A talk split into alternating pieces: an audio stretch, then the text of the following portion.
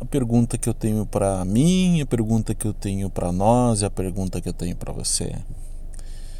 Atualmente, nós vivemos ou nós sobrevivemos?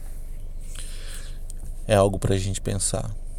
Que às vezes, de alguma forma, a gente vai levando a vida e a gente literalmente vai sobrevivendo.